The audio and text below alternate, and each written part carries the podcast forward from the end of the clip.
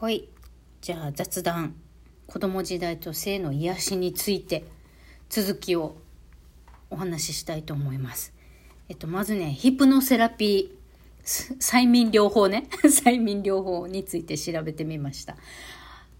あのなんで催眠療法に行き着いたか。あそうカウンセリングね。心理カウンセリング。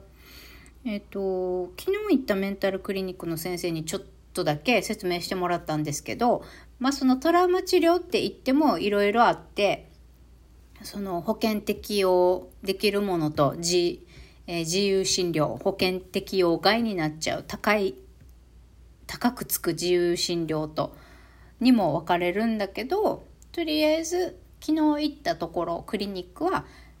えー、保険適用で EMDR がうちではできますよって。まあただカウンセ心理カウンセリングにもいろいろあるから、えー、高いお金払まあちょっと費用は出ちゃうけど自分にはこれがいいんじゃないかって思うものとか、えっと、自分ご自身なりに調べてみていろいろ検討してみるといいですよって言われたのでじゃあ、え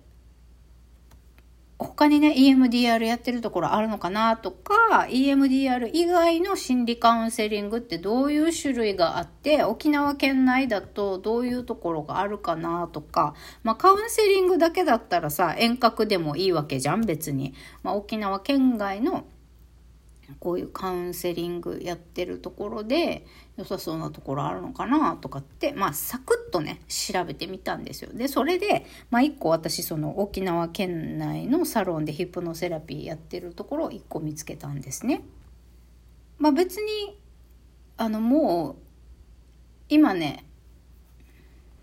私の心の傷が癒せるんだったら西洋医学だろうが東洋医学だろうがスピリチュアルみたいな宗教みたいな怪しいもんだろうがもう年力だろうが何だろうが何でもいいって思ってるんですよ自分に効果があるんだったら何でもいいやと思っていて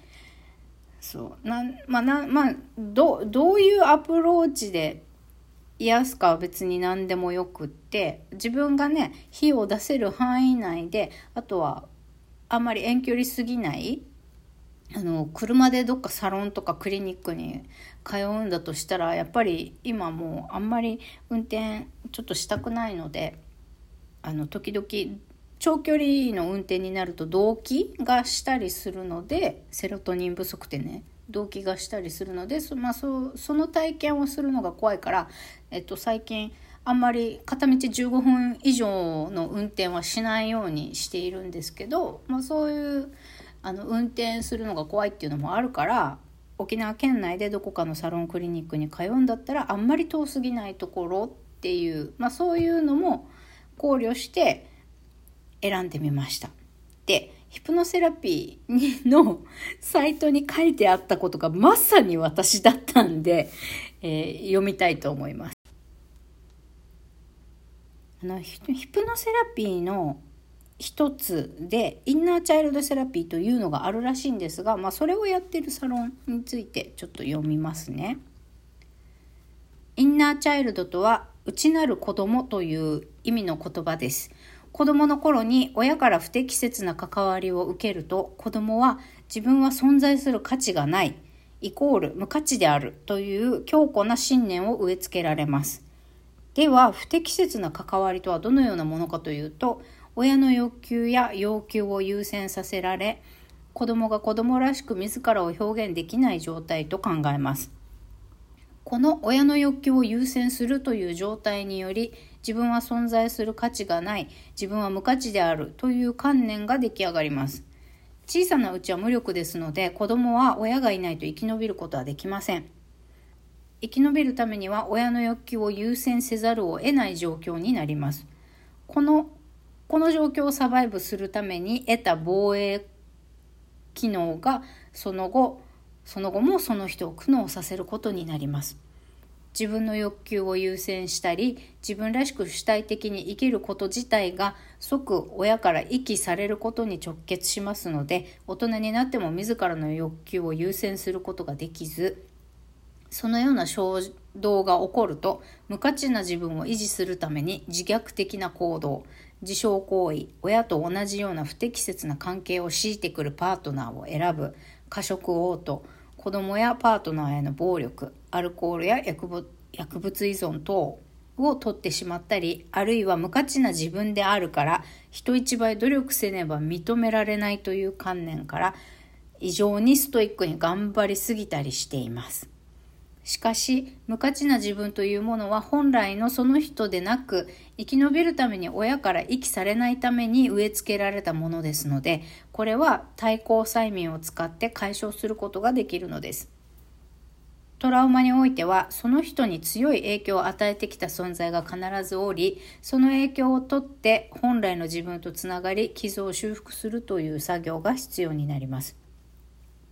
これらの作業を、えー、当サロンでは行っています。従来のヒプノセラピーでは過去の自分に出会って滞っていたエネルギーを解放することが大方ですが当サロンではトラウマ解消に特化したヒプノセラピーを行っていますので親の影響については FAP 療法で取り傷の修復についてはヒプノセラピーやニューロフィードバック生き方の癖の改善には認知行動療法的な技法も使いトータルで見ていきます。っていうようなことが書かれていたわけですよ。ちょっと長かったですけどね。これ、全部私じゃんって、私のことじゃんって思ったんですよ。だから、まあ、このサロンに興味が湧いて、対抗催眠ヒプノセラピーっていうのをやってみようかなって思ったんです。まあ私はこのラジオね、自分と似たような人がいればという目的もあってこうやってシェアしているんですけれど、どうでしょうか？あ、俺、私にも当てはまるって思った方いるでしょうか？で、私はまさにもうほんとドンピシャで、あの、親の夢をね、早いうちから託されて育ってきて、勉強しないと自由がないっていうような生活だったんですね、子供時代っていうのは。もう私の母親ってね、結構もう、年食ってて、年食っててっていうか、今、70代後半ぐらいなんですけど、私の母親は。まあ、母親の時代っていうのは女に教育と仕事はいらないみたいな時代で、母親は進学もしたかったし、もうバリキャリになりたかったけど、それを諦めて、まあ、なんか、進学を諦め早いうちに就職して、まあ、まあ、チャラッとうちのお父さんと結婚したみたいな感じなんですけども、ちっちゃい頃からね、もう勉強しろ、勉強しろって言ってて、私は4人兄弟の末っ子ですが、もう兄弟全員勉強しろ。えーいい職について高級取りになりなさい。そして私たち親を老後楽にさせてねってちっちゃい頃から言われてたんですよ。で、そのために私たちは勉強させられてたわけなんですけれども、この母親のね、老後楽させてねっていう言葉が、もうちっちゃい時からなんか違和感で嫌で嫌でたまらなかったんですよね、私は。うん。で、まあそんなね、とりあえずその高級取りになって老後親を楽させるために勉強しなさいと。私は2歳ぐらいからもう鉛筆の握り方もようわからん時から苦問式とかに通わされて勉強してたんですよ。で、もう勉強したくないって逃げても叩かれて勉強させられるみたいな。座らされて勉強させられるみたいな。で、まあ、好きでも得意でもない勉強を親のためにさせられてで寝食忘れて絵を描くことが好きだったんだけどそれもそんなことやってても弁護士になれないとか高級取りな仕事にはつけない絵あの絵なんかやってても何の価値もないみたいな風に言われてもう絵を描くなって言って絵を描くことを禁止されてたんですね。でまあそういう禁止体制を何年も強いられているうちにだんだん私自身もあの年とともに絵を描かなくなっていくっていう状況が10代の時にはありました。うん。っていうことで、本当にもう物心つくかつかないかの時ぐらいからもう私は親にがんじがらめにされてたわけですよね。まあ部活とかアルバイトとか習い事もさせてもらえなかったし、まずは成績優秀であることをキープし続けることが最優先で、成績が落ちちゃうんだったら部活もアルバイトも何もさせないって言われて、で勉強学校の成績が良くないと勉強できてないと自由がなかったんです。だから私は部活したいって思った時はね中学校の時部活したいって思った時は部活をやれるやり続けられるようにするために頑張って、えー、勉強してたっていうのがありますね。うん、